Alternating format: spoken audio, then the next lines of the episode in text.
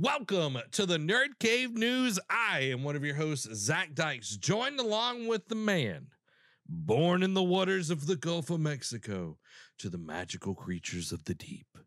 He was tragically swept away by a hurricane up into the rivers of Alabama.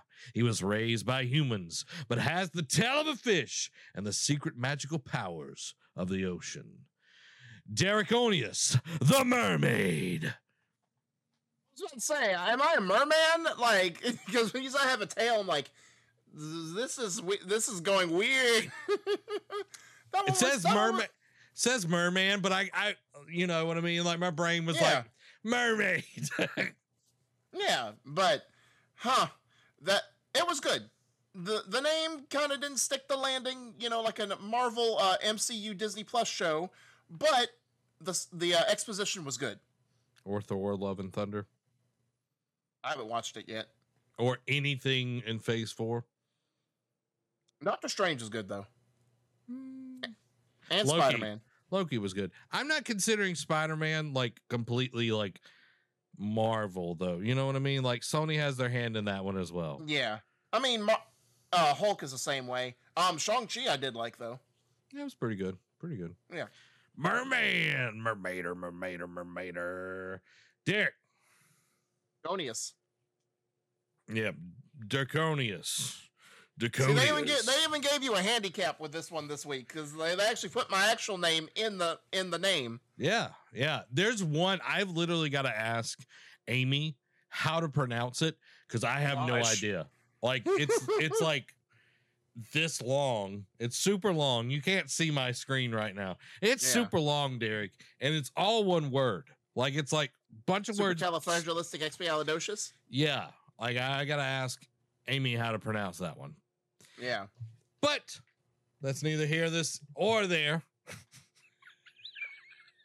this episode is brought to you by our wonderful patrons. You can become part of the ship, part of the exclusive crew by going to patreon.com slash nerdcave, just like our wonderful crew members, the first mate, Brandon Hicks, our helmsman, the conductor, our gunners, Richard Newell, Daniel Saffron, Rushing Waters Yoga, Marilyn James, Brady, the Granny Bray Harrison, and our deckhand, Martin Sager.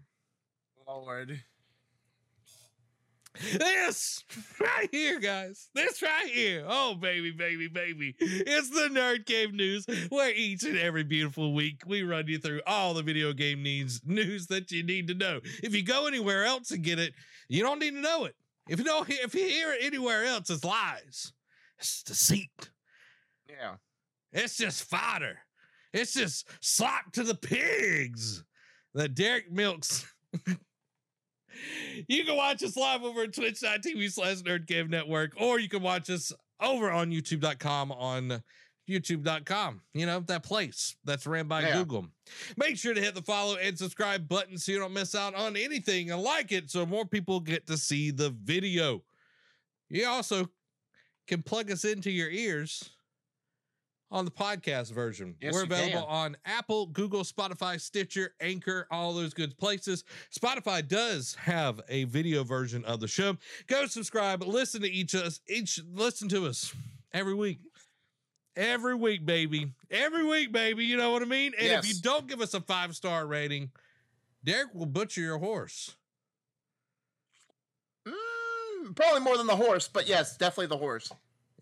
You won't even have to worry about a horse head being in your bed at night. You know what I mean? When you wake up. That's what I'm saying. We got it. We got a game this month. We got a game club, guys. I don't know if y'all know that. We do this each and every month. Speaking of horses and pigs, July's game club is a Plague Tale Innocence. Derek Yeah. Conius. Derek Conius. yes. Dirk, Dirk, Dirk, Dirk. I have not touched this game at all. I haven't even downloaded it. I'm gonna be just one thousand percent honest. I've been a busy boy. I've I been. know I- you have, but to not even download it, I'm gonna hit you with boy. that's fine. That's fine. Be better. Next month we'll be playing that. But I haven't played it. But Dan, the man, he might not watch behind his ears because he's dirty Dan. He's already finished it. He 20 hours. You know what I mean? he he he beat Horizon Forbidden West before he officially made it our game club game.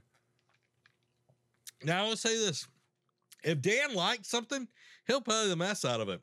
Yeah. If he doesn't want to, if he doesn't like it, he's much like my guest, my my my co-host on the show, much like uh, Lego Star Wars. I don't Oh, like it, so I'm not even gonna. I'm not even gonna play this thing. Not even gonna attempt to play this You thing. beat three levels, which is more than you required of me. Dick, what do you think about a Plague Tale Innocence? I'm I'm actually liking it a lot more because last last week I only played the first chapter. I'm through chapter six now, and I'm really loving the dynamic that Amicia and Hugo bring as like because you know over these last couple years games have really taken on like you know games have been imitating stuff you know like oh oh this for these couple years we're all going to go open world or this next couple years we're going to go battle royale.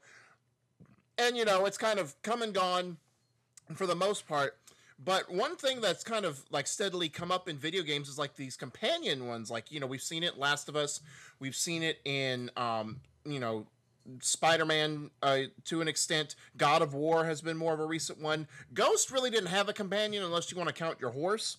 Um but um I'm I'm really loving like the brother sister dynamic between Amicia and Hugo. Hugo is like, you know, the typical kid that, you know, he's been sheltered for reasons that I won't get into. Um, so Amicia really didn't ever get to see him.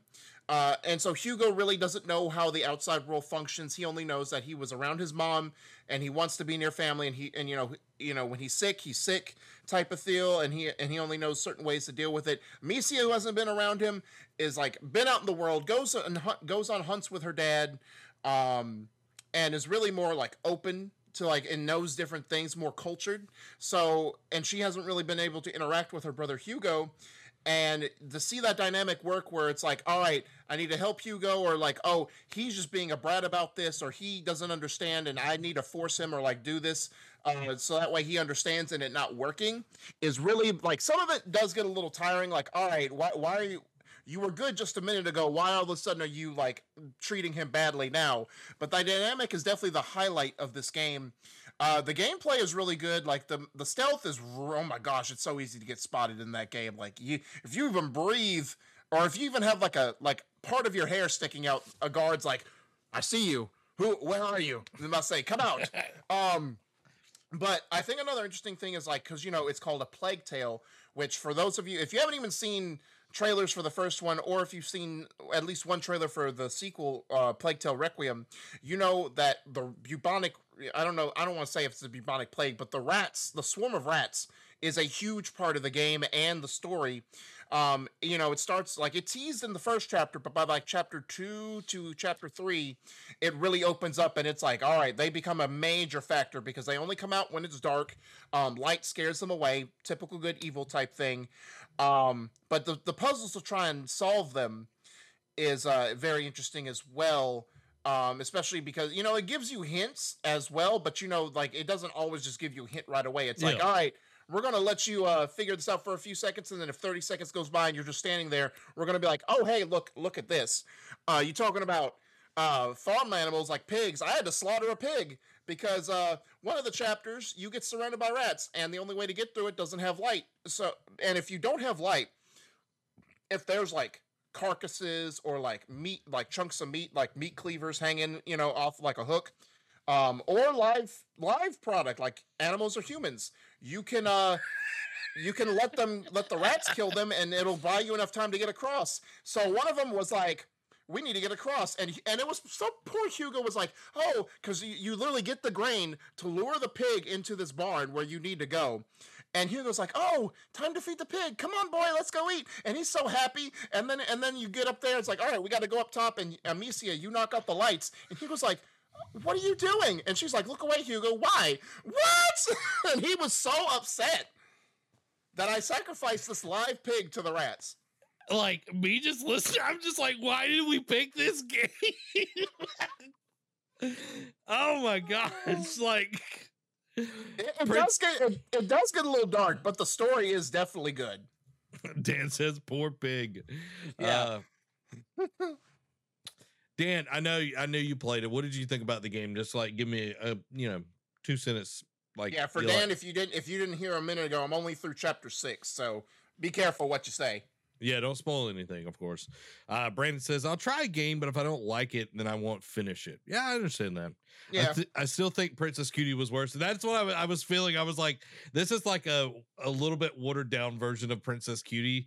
Like, Princess Yeah. Cutie, like, traumatizing, man. Traumatizing. yeah, So, overall, you're enjoying the game. Um, yeah. I will. Definitely underrated. I'm glad it, I'm glad it's one of the because it was one of like three games that came out a couple years ago that was like by the same company, um, The Surge and uh, Greedfall, and Mhm. Plague Tale was like the best reviewed out of all of them. So I'm glad it's the one that got the sequel. Oh, well, man. Surge has got a Surge sequel got a as second well. one. Yeah. Yeah. Surge was man, I, I tried. I, I got it as, as a review title and it's just not Yeah. my time of type of game, you know, like Dark Soul S kind of game is just Yeah. not my my game. Just not my my my cup of tea. But you know what is my cup of tea, Derek? Talking What is about that? the gaming news. First up, E3 will return in 2023 with Reed Pop running the show this time and not the ESA. So we did talk about, I forget if it was last week or like a couple shows ago, that E3 will return in physical form in 2023. And I was skeptical. I was like, all right, will it really? Or like, what capacity will it be? Um, but now we know it has better backing. Reed Pop are the same company who organize annual shows like PAX, Star Wars Celebration, and New York Comic Con, and also own websites Eurogamer, Rock Paper Shotgun, GamesIndustry.biz, and VG247 through the subsidiary Gamer Network. With the Reed Pop with Reed Pop now in the driver's seat, it can be expected that the that the E3 we see next year won't look like something put on by the ESA, or at least the one that exists in 2022. It almost sounds like Reed Pop will try to bring back the event back to its golden days. Quote, for years we've listened, heard, and studied the game community's feedback.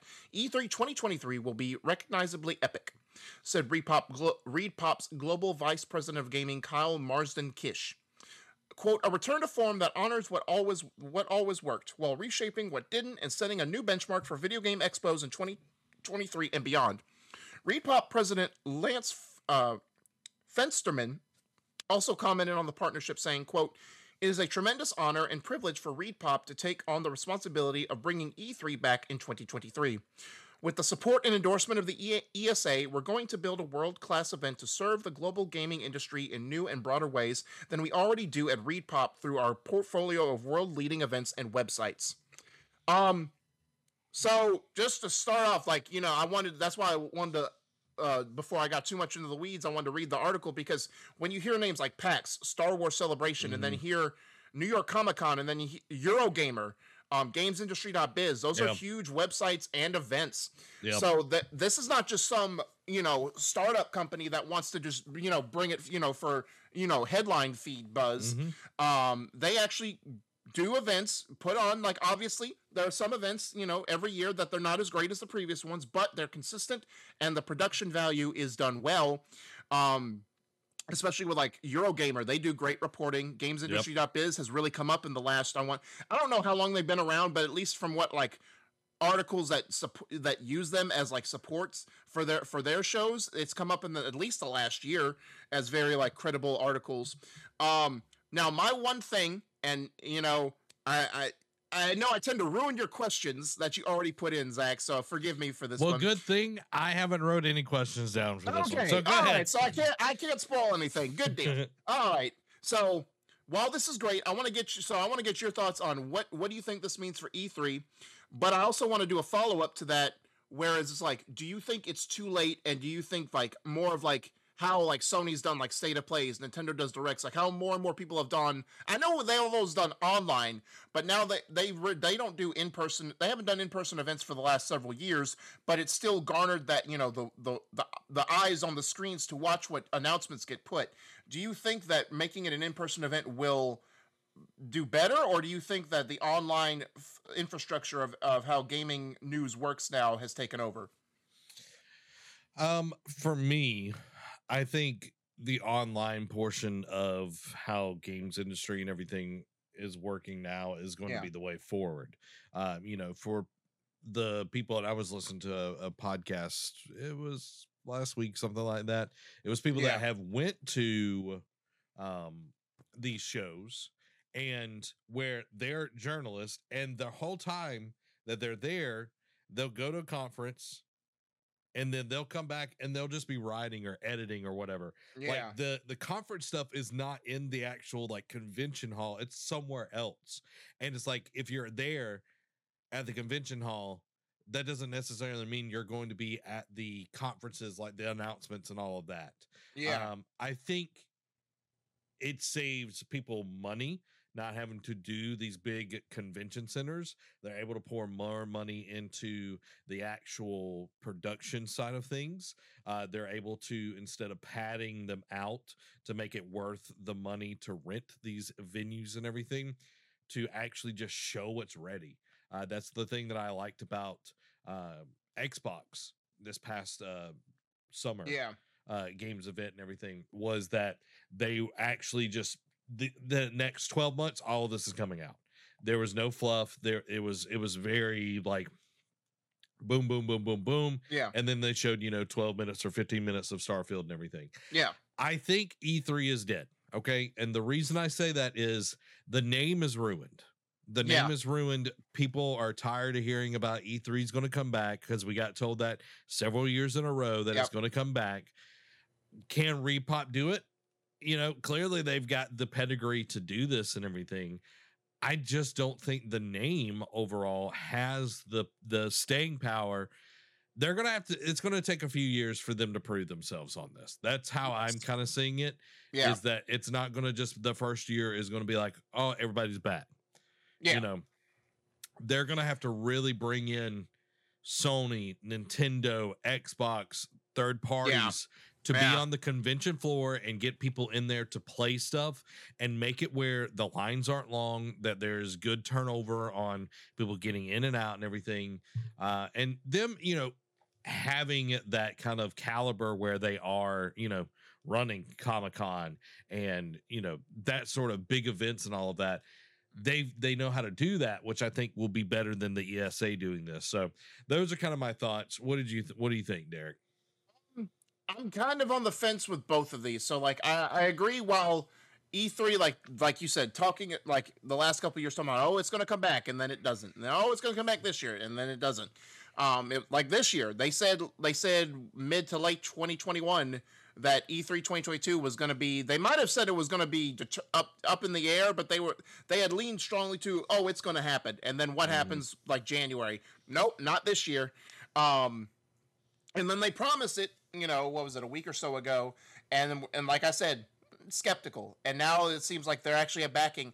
The only upside i can see of this is like how because like with you know everything that went on in the world over the last couple of years um when movie theaters finally opened up everyone flocked well i shouldn't say everyone flocked to them but a lot of people went in them because they missed that experience there will Yeah. be there will be fans there will be a crowd that shows up for this because Yeah. they people do like the atmosphere of E3. they- They may not always like some of the events. They may not always like who's there. Um, but like you said, like, like with any event, like you know, Pensacon for just to just to stay local, it's blown up over the last several years. And why is that? Because of the special guest stars. Like last Mhm. year, last year I regretted it so much because of how many people showed up to like uh, Pensacon. Because I think. Uh, nolan north was there yeah, Nolan North was there. About say it was like it was crazy the amount of the headliners they got. It was like it was like banger after banger. You would have thought this was an Emmy Award show because of how many big name people were gonna were showing up for this. yep Um, it's it's gonna be interesting because just because you put on the on the headline E3 is coming back officially in person doesn't do it for you because if if E3 shows up and they're just gonna have like and this is no disrespect because they make good games. Devolver Digital. If if your big Yep. headliner is Devolver Digital will be there, that's not going to get people to come to you and spend money at your expo. Getting like I hate to say it, even like some third parties, like if you have like just an EA or just a Ubisoft, that's not Yeah. going to be enough. You you need to get one of the big first party companies to buy in. I think Xbox is the eh, because they're right they're right there in that area will be the most likely candidate to show up eh, just because I feel like Phil Spencer like they've had such a good thing with E3 that he says, "All right, you, well, I know they backed out. the- What was it? The last year they actually held an E3 event. Yep. But I think they can rekindle and like work something out because that's just the kind of man Phil Spencer is. They could probably cut a deal with him, be like, all right, you want us to come, you want us to headline your show, you got to cut us a thing and not overcharge us for this rent space. Um, Nintendo, I think, because they've been even before COVID, Nintendo was like, "Do peace out to E3," so they've just been doing their own thing regardless. So I don't, th- I don't think you could throw money at Nintendo to get them to come to E3 anymore. Now, here's my thought, and we can move on after this. Yeah, If they got a deal with Jeff Keighley to do Summer. Games Fest and E3 together, I think that is the only way to really sell this as a whole package yeah, as a thing because it's like people want those announcements and if those announcements are happening before or Yeah. after you know you know like okay let's Yeah. say they have E3 2023 yeah, and then Summer Games Fest is after that the big reveals are not going to happen at E3 if it's Yeah. just you know the especially big with how he's built it up over the last couple of years. so it's it's going to be important uh, for both of those to work well together Yes. and Jeff Keighley is a very, very uh he stewards well what he has. Exactly. He he's a he's a he's definitely a champion of content. So I think, you know, it would be smart. He's already said that Summer Games Fest is going to be next year as well. So Yeah, like there's no reason why they can't work together. You know what I mean? yeah, But I think for this, it has to be done really well. They have to get stuff there for people to buy tickets. It can't Yeah. just be okay. We've got you know, like you said, Devolver Digital. We've got you know a bunch of indies and all of that. Like that's nice, but people want to play those big titles. People want to go Yeah. there. You know, it's like they're they're not necessarily meeting celebrities. To Dan's point, he says Yeah. that he doesn't care much about the celebrities at Pensacon. A lot of people go to conventions for the convention floor, and Yeah. the convention floor at E3 has to have games and Yeah. those companies have to bring their games to show and everything. So I think they're really going to have to be working with all levels, you know, first party, third party, not really much second party development these Yeah. days. But I think if they can get Jeff Keighley on board, yes, you know, E E3 2023 brought to you by Summers Games Fest. yeah, you know what I mean? Like it would Yeah. be the perfect pairing. It's like, you know, you've seen all these games at Summer Games Fest earlier on this week. Well, now you can play them at E E3 2023. yep, That, that that's how they they, they need to to really go after this. yes, that would be brilliant. We'll Moving see. on. Yeah, we'll see. Moving on, Respawn job listings reveal more info on the new Apex Universe first person shooter project. So the recruitment drive mentions quote Apex Universe 8 FPS incubation project, which described the title as quote a brand new respawn single player adventure. Uh, quote this is this new single player title is a developer's dream playground with the freedom to innovate made possible by the unique universe it inhabits. Um, so I only stuck this in here because of a, a few things. Um, one, you know, Apex is making a new thing, and it's going to be first person. Like it's going to be single. Uh, uh, more from what more I read, it's going to be more like a single player story driven game. It's not going to be necessarily like in like it's going to. Of course, we already know Apex is for whatever weird reason is in the Titanfall universe. It shares the universe. I don't really get that, but you know, good on them for you know melding pots there. Um, but I also want to bring it up because it's interesting um, for this turn, and it's also interesting because literally a few weeks ago, respawn or no EA made this tweet being like. You know how it's like everything. He or she is a ten, but you know it comes with a, a caveat. It's like he's they're a 10 but they play a single player game and everyone rioted about that and and EA since walked it back. But it's like and, and even I think it was respawn that took immense offense at this and I think that's because of their projects. Like hey look why are you bashing single player games when you allowed us to greenlit this project? And uh our Star Wars Fall Yeah. Jedi Fallen Order arguably your biggest game that's come out in the last several years that made you money like why are you bashing it? Yeah, and um allowed you to make another Star Wars game because Disney was like, "We don't like you, EA, because you're bad at your job." respawn we like them Yeah, yeah, exactly. I it's interesting. Um, I'm not even going to touch the EA stuff anymore. I, I Yeah. I don't even know who runs their account. But anyway, um I think Apex is huge. I think this would be able to bring in people that don't like the battle royale kind of gameplay Yeah. and really be able to connect people with the heroes of that universe or tell Yeah. more about that universe. Like, yes, we've gotten Titanfall. Titanfall 2's story is Yep. amazing, and I haven't even finished all of it.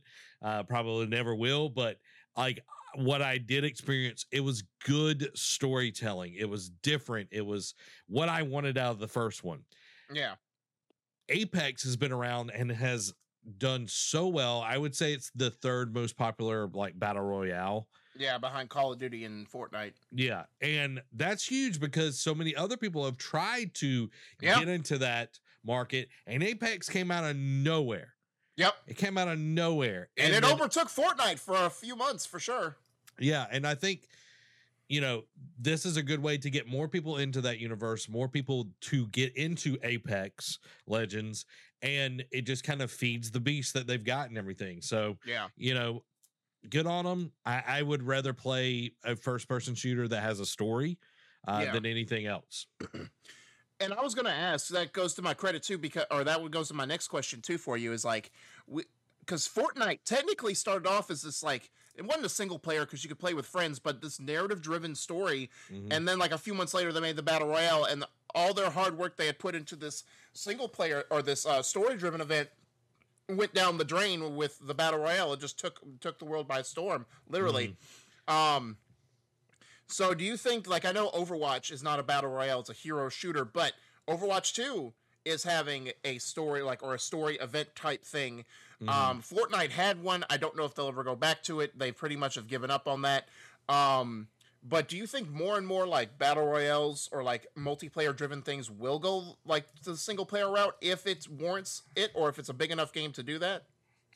I think the way a lot of people have went about their stories, if they are more multiplayer based, uh, Fortnite does have a a story that continually goes on.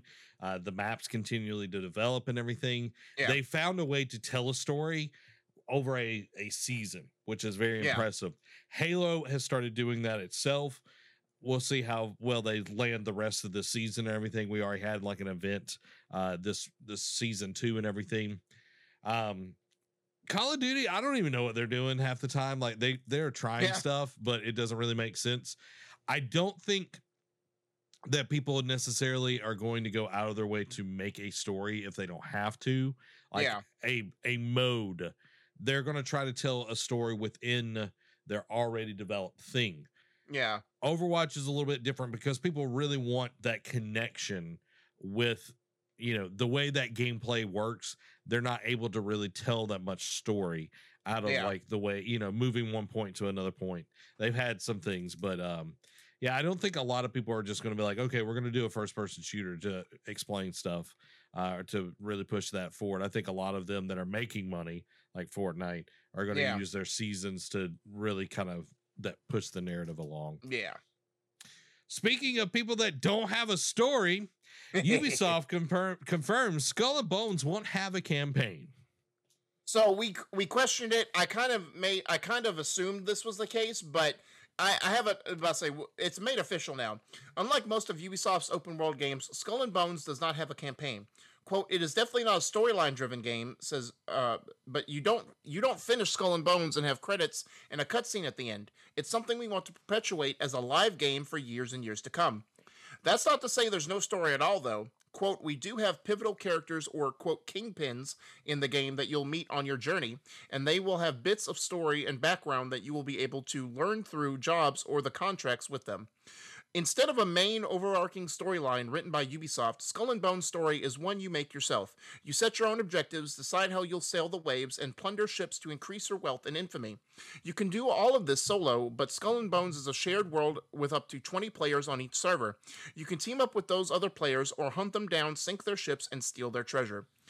Now, this also goes with what I talked about because, you know, again, right for right or for wrong, because they were announced around the same time, Skull and Bones I mean, Skull. Uh, excuse me, Sea of Thieves. hmm Sea of Thieves and Skull and Bones. They're kind of go hand in hand. We've seen this, wor- and I think maybe Skull and Bones took a page out of Sea of Thieves book. With these, with a type of pirate game, like if you want a story-based pirate game, go play Assassin's Creed Black Flag. I mean, that's going to be as close to a story-based pirate game as you're going to get. With these games now, especially with how centric they are on multiplayer and playing with other people, I like this trend that they went with. Like, yes, Sea of Thieves had, was bare bones as all get out, like the barest of bones. Like there was, it was dry desert bone. It wasn't no meat left on those. Um, and but over time, like like it says, you can meet kingpins and they'll tell you stories through contracts. What did we see with the first event, the Megalodon on Sea of Thieves? You got story beats, and then you finally eventually met up with the big bad in the Megalodon and it's worked. Like Sea of Thieves is still going strong. Um, I know the content hasn't been like super exorbitant this year, um, as in past years, but they're still going strong with it, and they still are putting out stories that people that dr- bring people back to play. Mm-hmm. Skull and Bones, I think, is making a right decision with this. Like, don't force a narrative if, especially if you're only going to halfway do it. Um, it's about the experience, building your own reputation, and for for a, a, a genre like it is with pirates, you kind of want to do that anyway. Like you could do that with any kind of genre, of course, but for pirates, because it's like the tales of the sea. Like when when you talk about pirates, you talk the the tall tales, the you know, especially out at sea, like what you see or what you what, you know the the fisherman tale or whatnot. That's what makes those kind of pirate stories, and I think they're really feeding into that in game form and i think i think it, it did well with sea of thieves we'll see how it does with skull and bones but i think it's a good direction An interesting take. An interesting take. Um, this is how I'm gonna call it, call it like I see it. Okay.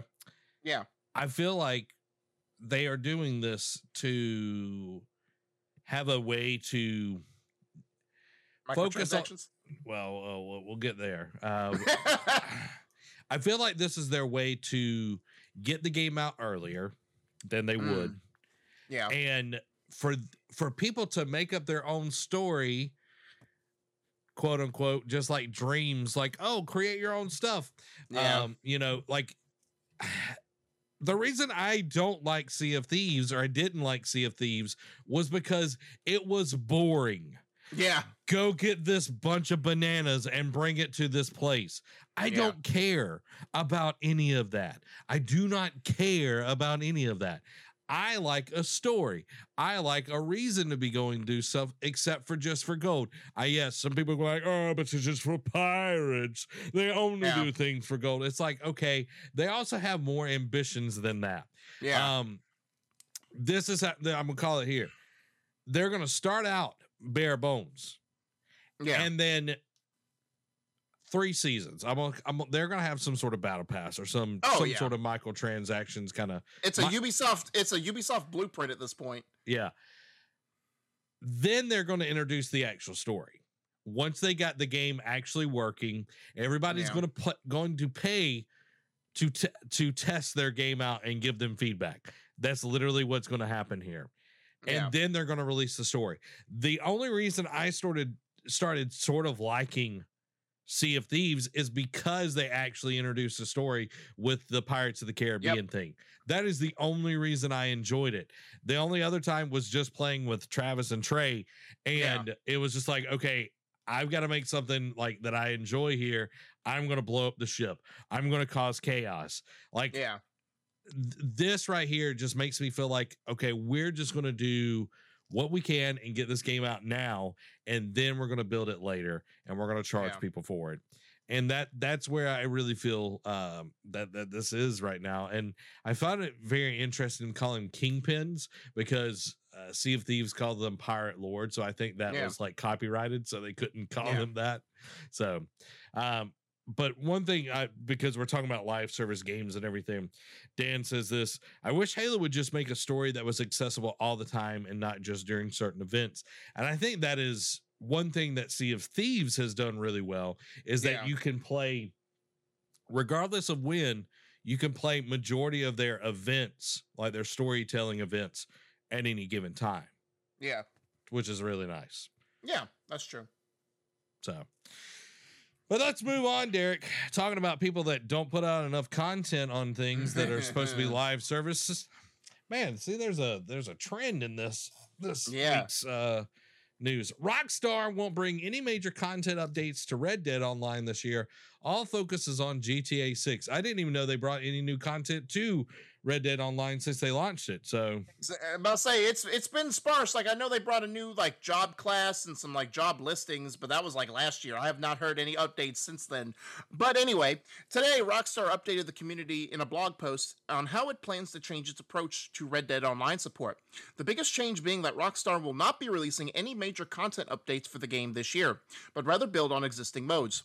Quote, over the past few years, we have been steadily moving more development resources towards the next entry in the Grand Theft Auto series.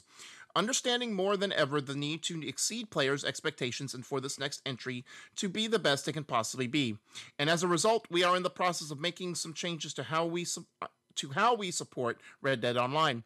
Alongside seasonal special events and experience improvements, plus other changes to enhance and maintain a healthy Red Dead Online environment, we plan to build upon existing modes and add new Telegram missions this year, rather than delivering major themed content updates like in previous years. This will mark another year without any major content updates for Red Dead Online, while the rest of the blog post speaks on all new things coming to GTA Online. So, it's no surprise, but my question to you, Zach, would be do you think that they are trying to make GTA 6 too ambitious slash make it am- as ambitious as they can be? Or two do you think this is admitting that hey red dead online ain't making that gta online money? The story was great. Everyone loved it. That's whatever what we got we got our money um, but we're not making any external cash flow. Do you think that they're just admitting defeat on this and just moving toward back to a, a gta which is a known cash cow I think that they are admitting that we were not able to get the cash flow that we were hoping out of Red Dead Online. yeah. And I have several things, and I'm going to get to Dan's comment here in just a minute. yeah. One, it didn't launch with the game, game and I know GTA Online did not launch with GTA 5, yeah. But GTA Online had been already a part of the ecosystem and you know all the flow and everything when Red Dead came out. Red Dead 2 came out. yeah Red Dead Online did not get the same support Nope. that GTA Online got. because technically didn't launch as our, our red dead online launched as a beta technically Yeah. right Yeah. yeah Yeah. And you play like they constantly were putting out stuff for GTA online all the time. And for the people that are playing Red Dead, it's like, okay, well, there's nothing to do here. And it just discourages people that wanted to play in that universe more. So, what did they do? They went and made mods. They went and did more stuff in the actual game. They did crazier stuff there because the online portion was just really not there. It was not developed. And constantly, I know you're going to put your money, you know, where you're making money. You know what I mean? Yeah. They're not going to do stuff, but it was like Red Dead Online was not making the, as much money. So we're going to just keep pushing towards GTA Online and we'll delve out some things here and there. And that Yeah. was really it. And that's kind of, you know, it's sad, but it's like this is also saying, hey, we're we're we're telling you up front like we're going to build out a little bit. We're going to leave Yeah. you know a few people on here just to keep making it go and you know because they're going to be making some money out of oh this. yeah. you know what i mean? But don't expect anything big and you shouldn't have been expecting anything big because we haven't been doing anything for a long time. They didn't say anything about gta online not getting that support not coming out with new stuff. They said red dead online. Yeah. You know what i mean? So it's Yeah, like okay we're just oh good point. That's a very good point. Yeah yeah so it's like you got to read through the through the minutia yeah the minutia i was going to say the manure but yeah you got to read through the minutia there um and see what they're actually saying here is like it's not making enough money for us to continue to support new content we're pushing forward to gta 6 to get that out there so Well, and I also wonder, like, you don't have to technically respond to this one. This is just me thinking out loud. And yes, I understand, like, like we talked about, like, not like how not every like multiplayer game has to be force fed a single player story if it doesn't warrant it. But like every genre can work if done right. Like I mean, Red Dead on like if you would have told me Red Dead Redemption would have made Western game like big like the Western genre big in video or like would have been the significant like poster child for how to do a Western video game right, I would have laughed at you because all right, Call of Juarez was like the closest thing at the time and that was mediocre at best. But then Red Dead Redemption came out and took the world by storm, and then Red Dead Two was the story as far as story wise was even bigger. Yeah. Um, but I think this is like again, if done right, it could work. But I think this was also a testament to maybe online Western, like using the Western genre as like for multiplayer purposes, doesn't work as well as like more modern settings or futuristic settings, or if it's not a traditional first-person shooter, it doesn't work. I don't necessarily think that it's a genre thing or a setting thing. I Yeah. think it's more of what can you do online? You know, yeah, what can like, you what- do in this bringing mode? people there? Yeah, and I'll jump into uh Dan's and I'll I'll talk about my experience with it. Uh, Yeah. Dan said I only played about an hour of Red Dead Online when the game first came out, uh, but you could only create ugly people in the character creation, so I lost interest. Maybe they fixed that at some point. Not sure. Well, I'm not sure about ugly people, but I'm pretty. Uh, but anyway, um, you know, like the the character creation was all right, um, but it it just felt like it was kind of lackluster. Like you you were like this criminal that got busted out of jail, and it was like, okay, now you got to go do all these tasks or whatever. Yeah. It didn't feel. I, I know like GTA Online also has kind of that barrier to entry. Um, Yeah. I don't know. It just didn't feel like okay. I feel empowered. It felt like I was a peon, you know. And Yeah. Like the rest of the game, it felt like I was powerful playing, you know, uh, as Arthur, you know. But this, I didn't feel that, Yeah, that's true.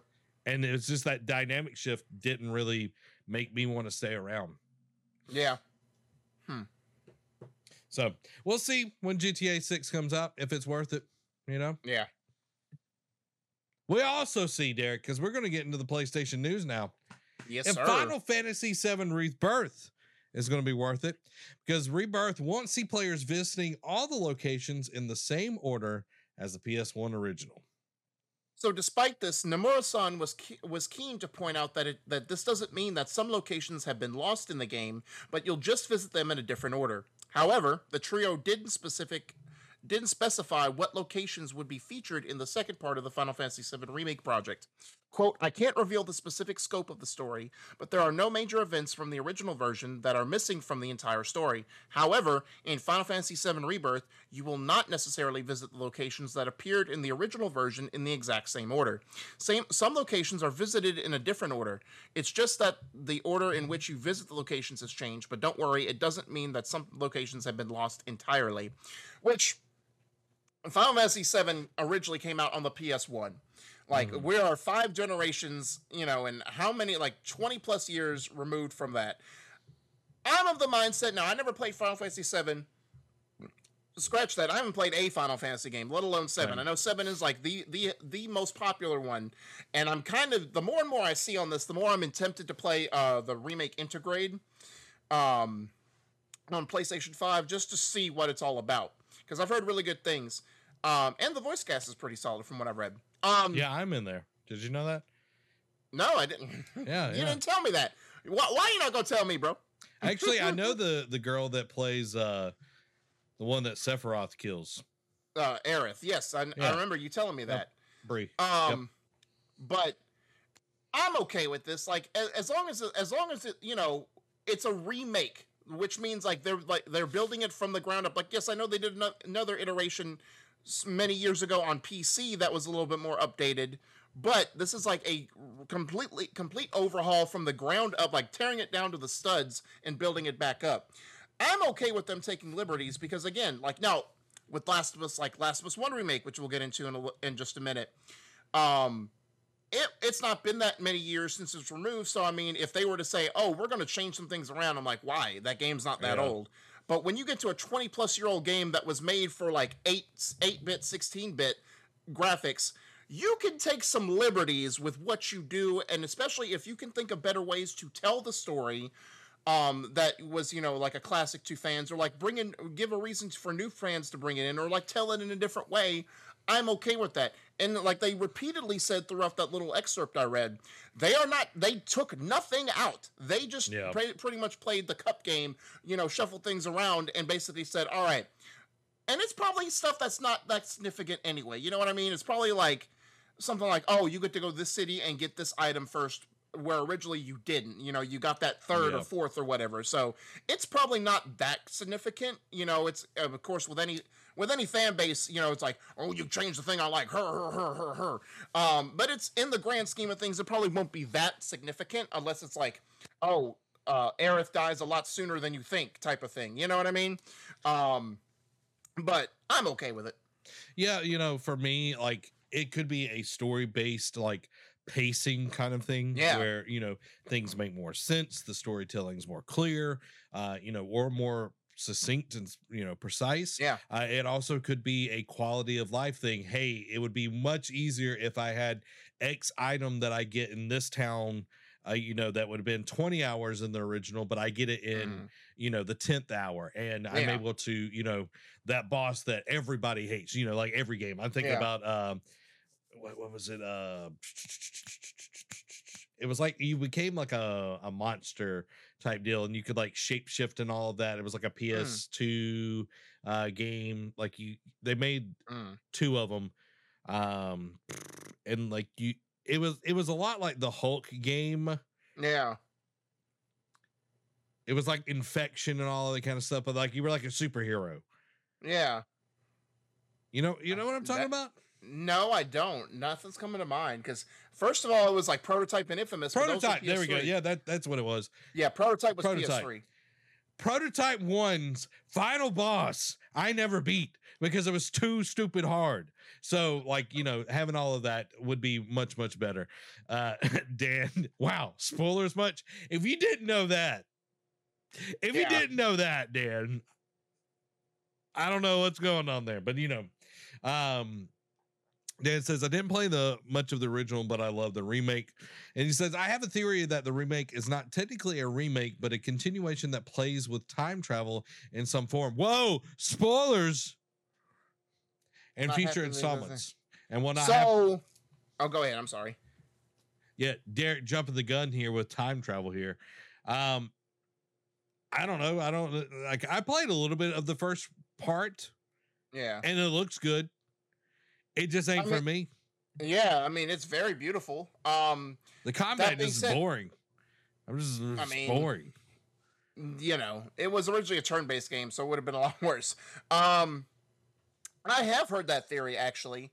Um, not not not heavily, but I have seen that theory thrown around a little bit about how oh they're just like it's like a multiverse, like an alternate universe type thing. Which that would be cool if it did, but um, because it'd be something different.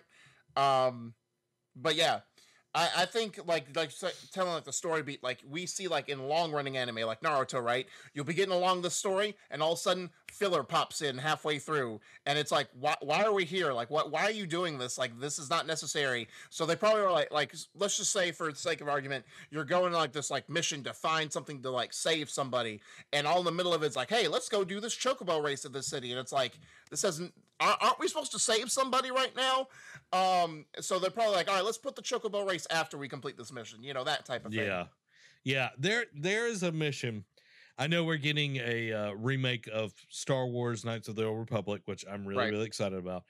But in Star Wars: The Knights of the Old Republic 2, there's a mission on Nar Shaddaa that you're going along, and you're doing all of this pretty good storytelling, and then it just ends with you finding someone's hand, like in this workshop.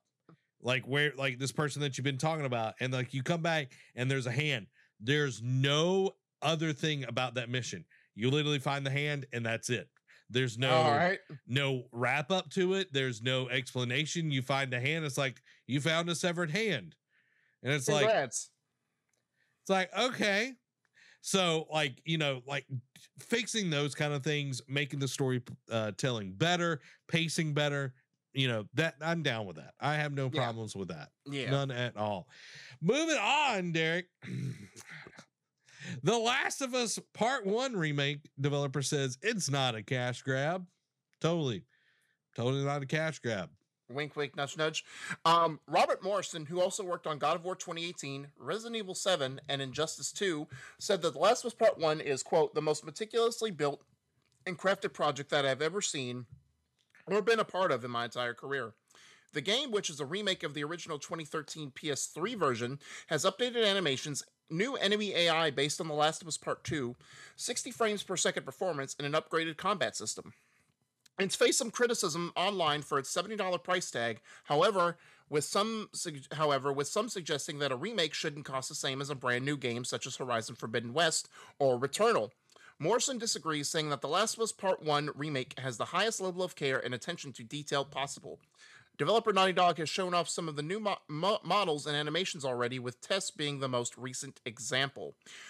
So, I'm of two minds. I believe that they're doing both. I believe that from Naughty Dog's side, they do want to be like, "Hey, part two was successful, but we could do so. We a lot of what we could do in part two, we couldn't do in part one. Let's just make like an updated version of that." Because I think it's more of an update. Because like I know when I think a remake, like Final Fantasy VII remake, I think like built from the ground up, like with new color polish, and technically it is, but graphically it doesn't look that much different than from the 2013, except with better performance.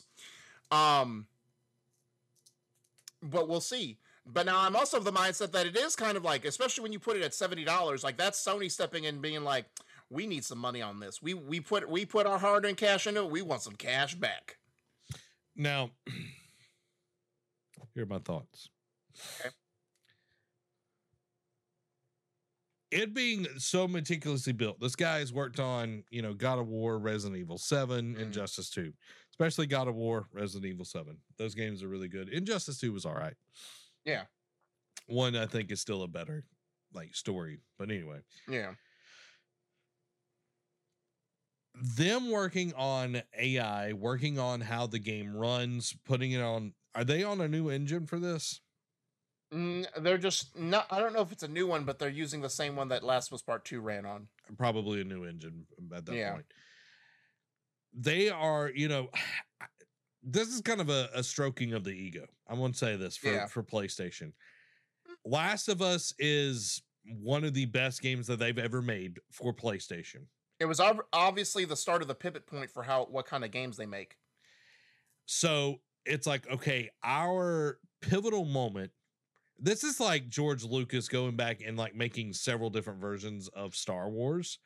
Yeah. This is their like updating it to the the newest whatever. Okay. yeah. But this was the game that kind of shifted them into what PlayStation 4 PlayStation was going to be. This was at the Mhm. end of PlayStation 3. It was like, okay, we're going to make games that are really good, that tell stories, that get get the people what they want. And that's good Yeah. games.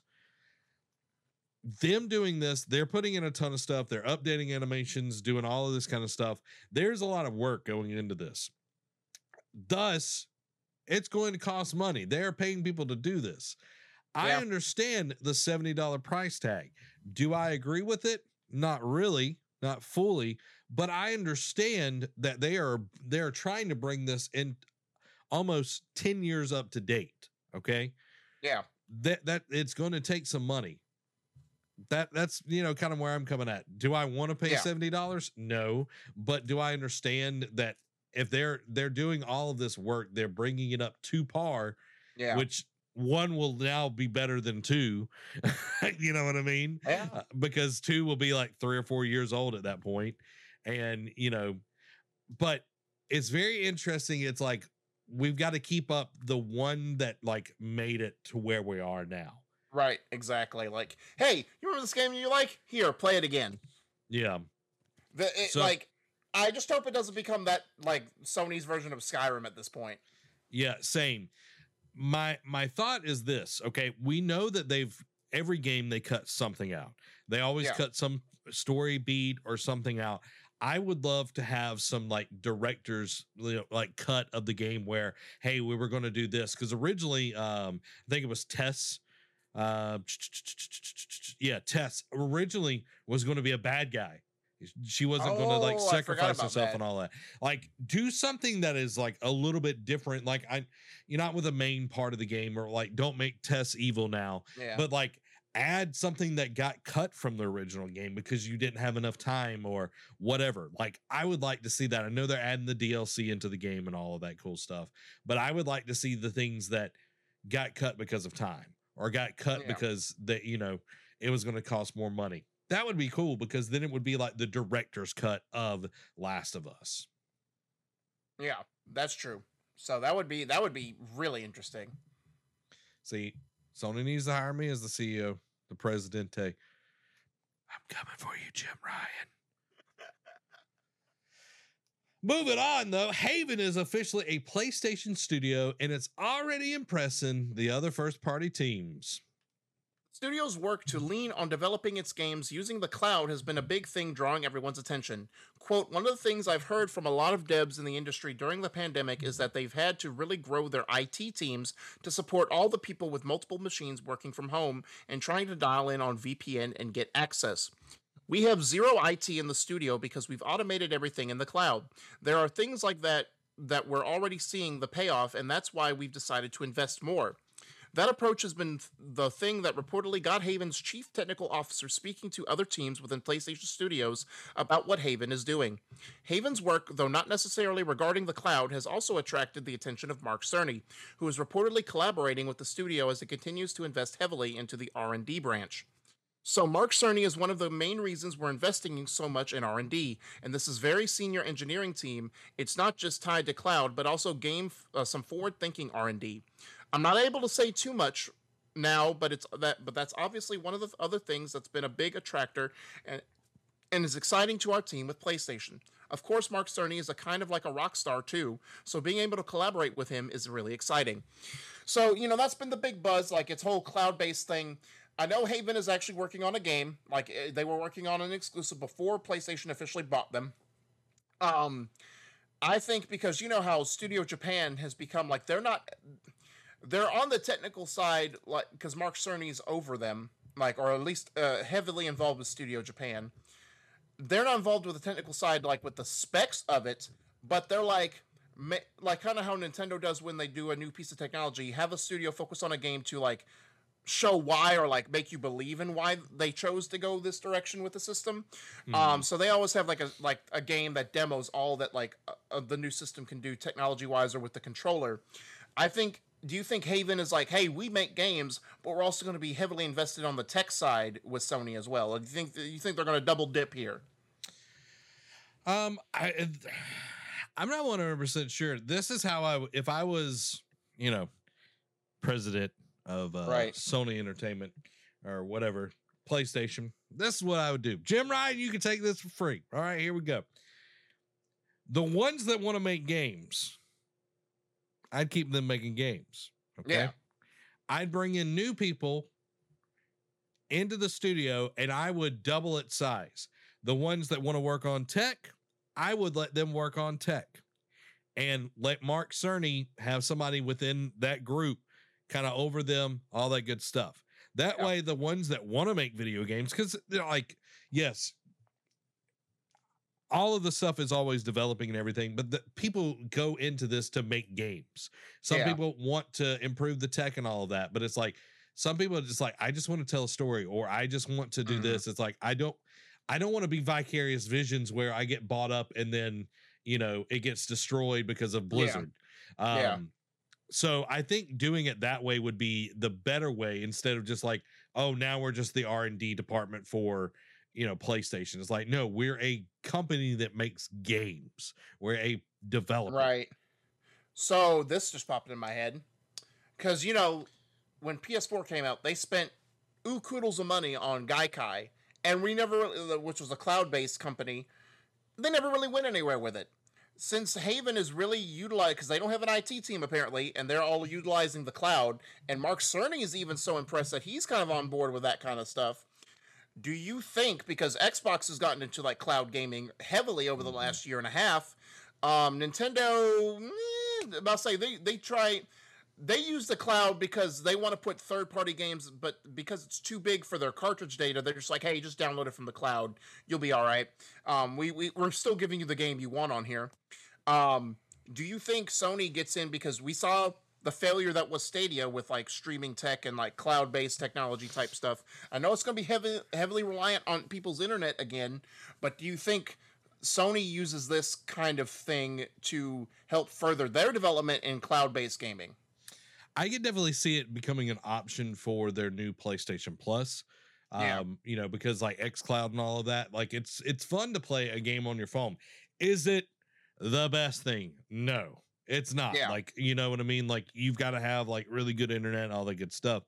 Um, I think there are people that want that, but they are a very, very small group of people. I think if they can improve their infrastructure online, I think that would be the thing that they're going to try to do. So their Yeah. connection is better. They're able to stream games if they want to stream them instead of downloading them.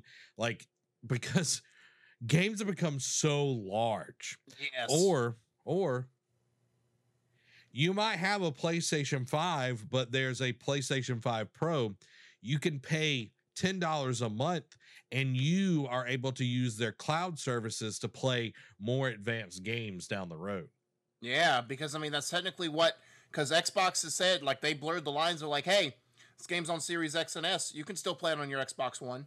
yeah our our processing all that I they might be going that route as well Yeah, interesting. but yeah Mark Cerny he's a rock star he's a nerdy rock star I watched Yes, that uh, he is. I watched that that whole breakdown of the PS5 before it came out. I was like, "You're talking so far above my head," but I'm gonna watch every second of this. um, but yeah, He's just I- one of those treasures that you don't want to be mean to. exactly. You don't want to be. He's such. He's like Shuhei. You know what I mean? Yeah, like he is. Just He- not as well known as Shuhei. I mean, well, I, I shouldn't say that. He just doesn't like the the gla- glitz and glamour as Shuhei does. Exactly. He he just likes to be like in the tech part of it and all that good stuff. Yeah. But welcome to the family, Haven.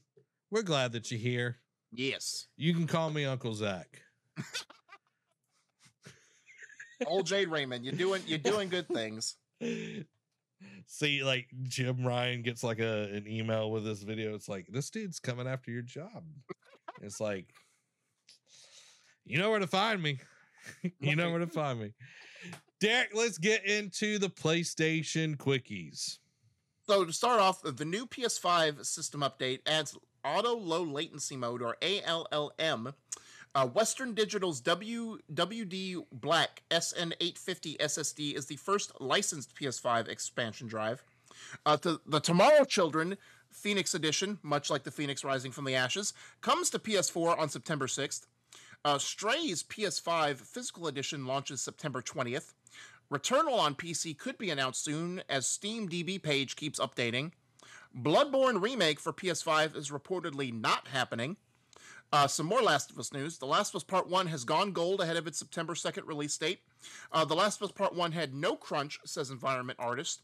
And The Last of Us HBO series to debut close closer to t- early 2023. Returnal, man. I, I want to play that game. I'm gonna say, can you imagine that? Can you imagine those particle effects on the P- on a PC? That's insane. Especially like if you got like a one of them 30 series graphics cards. You Yeah. got, you got one of them beast. Bloodborne, man. Like, do you think Bloodborne is like dead in the water, or do you think that it is secretly getting a, a sequel? Like, I know people want to get a sequel for it. I know people want a sequel for it, but I think at this point, I think it's reaching Half Life Three. Uh, Half Life Three. Nah, I don't think it's on the same level as that. It's it's how about this? It's at least creeping there. It's getting Yeah, it's getting close because people keep wanting a sequel or wanting a PS uh, a remake. Like people keep like I know. Did they or did they not do like a 60 frames per second up? No, they didn't do it, uh, and a fan did it for them, um, or so, uh, someone did it of their own accord. Um, I don't know. I think if we don't see a PC port for it, then it is officially dead in the water because Sony is going through and putting a lot of like their big named exclusives or a lot of like their best selling exclusives um on PC now because I mean uh Spider-Man Remastered is the latest one that got announced. Um, I know the game we don't talk about up there in uh, old Oregon uh, is on PC, but it was out of this. They, I think they were just trying to see if it would revive the series more so than it would, uh, because it did well or it didn't do well.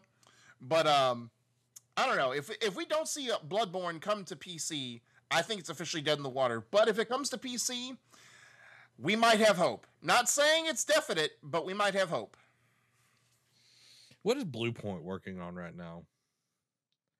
Oh, I don't think we know. Like I could be, could be wrong on that one, but I don't think we know. Like, cause what was our last one? It was uh, oh gosh, cause I know they. What was the one they just put out? Didn't they do um, Demon's Souls? Yes, thank you. Yeah, they did Demon's Souls, so it's about time we know their we know their uh next project again. Yeah. I mean, people are pointing to a Metal Gear Solid remake. I don't know. I don't know. Yeah. I think this is my thought. Mm-hmm. If, the, if it's getting a remake, it's Bluepoint that's doing it. Yeah. And especially if they just did Demon's Souls, Yeah. it would make the most sense. But they did apparently they did do a Metal Gear game at some point in time, Bluepoint. Really. Yeah.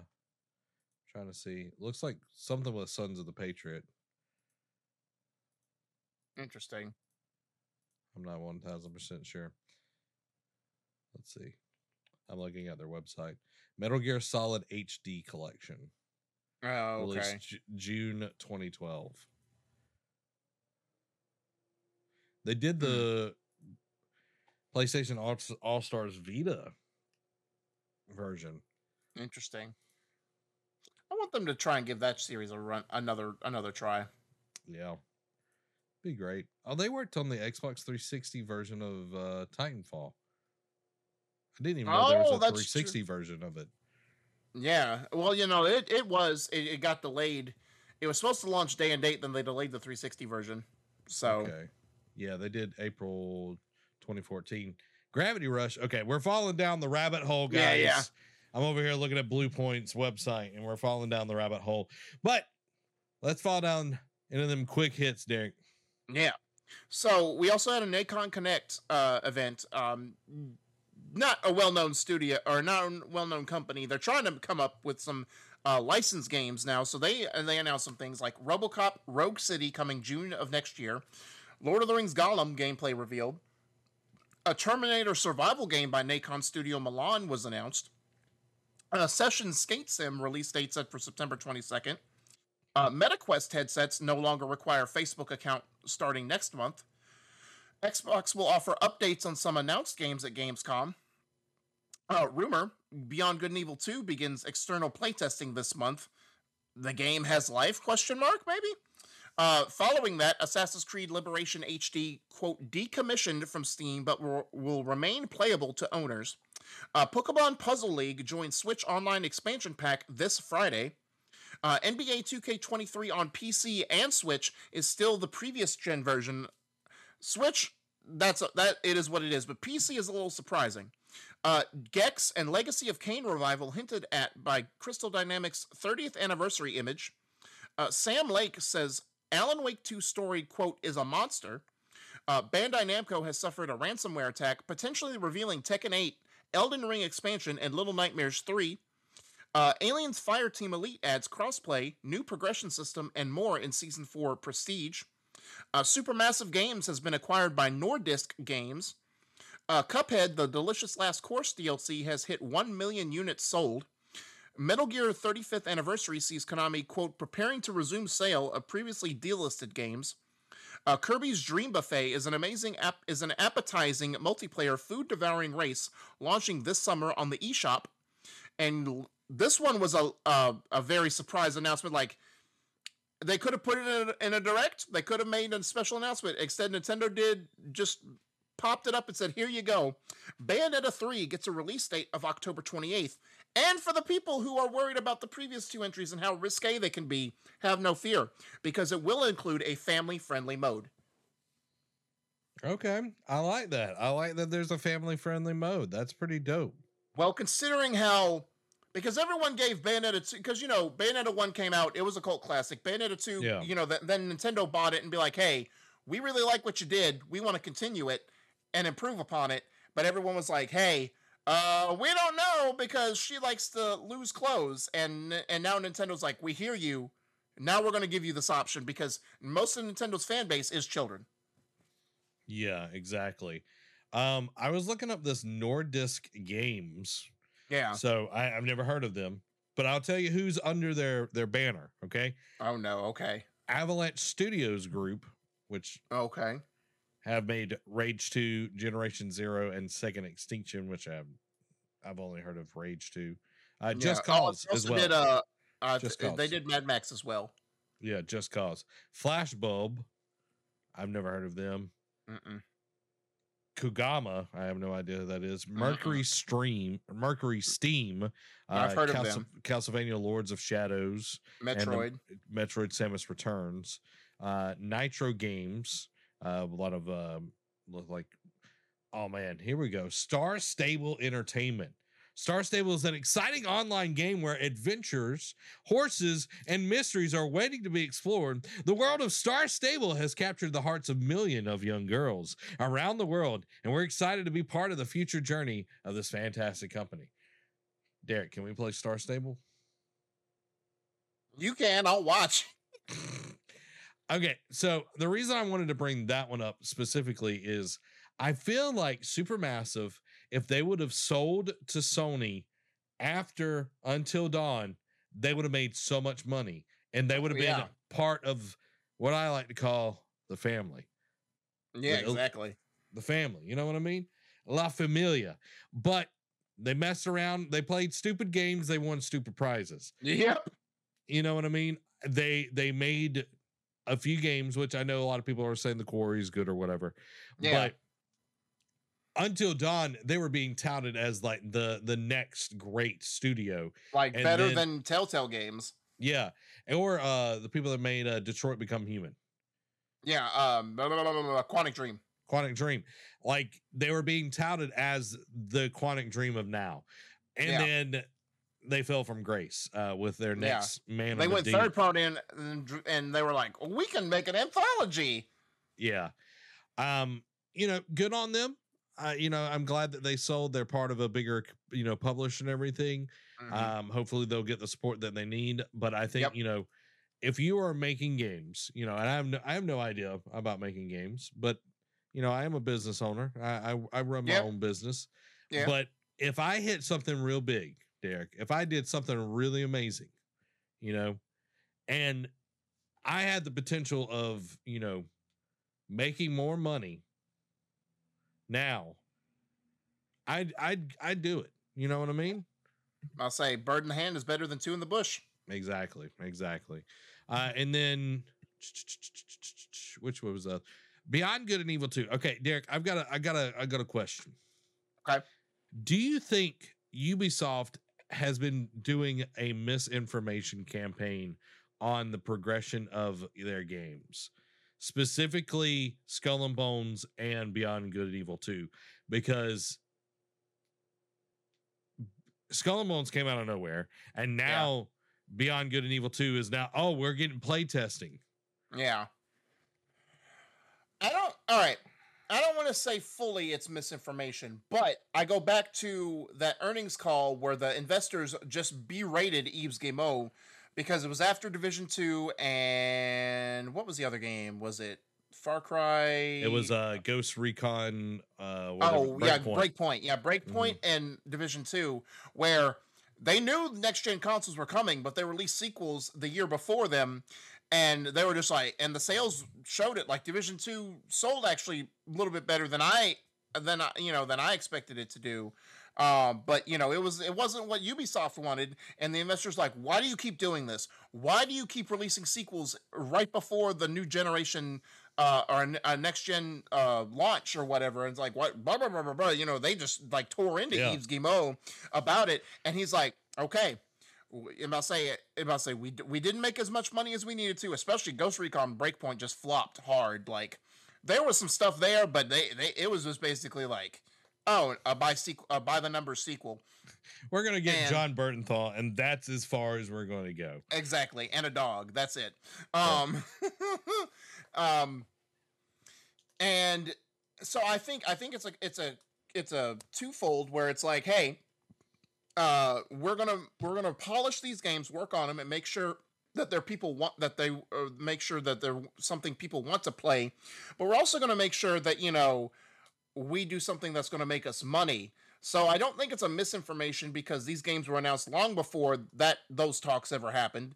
At the same time, I think that they're also they also got ahead of themselves to an extent. They were like, "Hey, this game's coming out, or we're going to work on this." Now, granted, COVID did happen, but but it was also like, "Hey, uh, we have to backtrack. We need to work on some things, especially since you know." This whole li- they're try- still trying to figure out this live service thing, like how they want to integrate Mhm. it with every type of game they want to make. Because that's what instead of just doing games and letting like unlike Sony, where Sony lets their people work on the games they want to create. Like, yeah, Sony steps in with when it comes to like marketing and price points and all that jazz, but they let their studios be themselves. Ubisoft's like, hey, Ghost Recon Breakpoint, we know you're an open world single player uh, adventure game. We want to incorporate, incorporate live service where you just can keep updating content. Oh, that wasn't in your original plan? Do it anyway. We don't care. We want money. Yeah, and I think that's the biggest issue with them is they've tried to put themselves in a position where they can make money from every single thing. And Yep. Instead of making good content, instead of making good games, they've shoehorned a lot of stuff and that's put them in the position that they're in. Yeah. And if they want to be successful, I think they've learned that lesson. I hope. I hope. you know, We'll see. Skull and Bones will be that determining factor. you know like i hope that they've learned that lesson and now they'll you know go forward in the in the in making better games Yeah. You know what i mean? So that that's that's my my hope my dreams my wishes. Yeah. but there you go guys. There is the episode this week. We hope that you enjoyed it. Let us know what you're most excited about. Are you excited for skull and bones? Are you getting it day one? Are you putting it on your wish list? November 8th november 8th be here or right around the corner or you could join me and derek at five guys on november 9th with our playstation 5s hooked up. We got our game consoles right there. So I- no, we, I'm not doing that. dude i know i know the chef. I know the cook at five guys. I'm sure he'd be like yeah man you can hook it up. Let's watch it. Dude what what if i what if i could do that? What if i could be like hey can we bring in our playstation 5s and play god of war while we eat five guys So so okay. Here here's my stipulations for this because all right, all right. While there are some games I don't care if it gets spoiled for me or not. This one- these series, the God of War series, is one of the few like is like that Horizon, and when they eventually do a Ghost of Tsushima sequel, that we know like with Last of Us Part Two, lots of spoilers got leaked for Yeah. that. Um, I know there's probably going to be right up until November 9th. There's probably some stuff's going to get out about God of War Ragnarok and something about the story.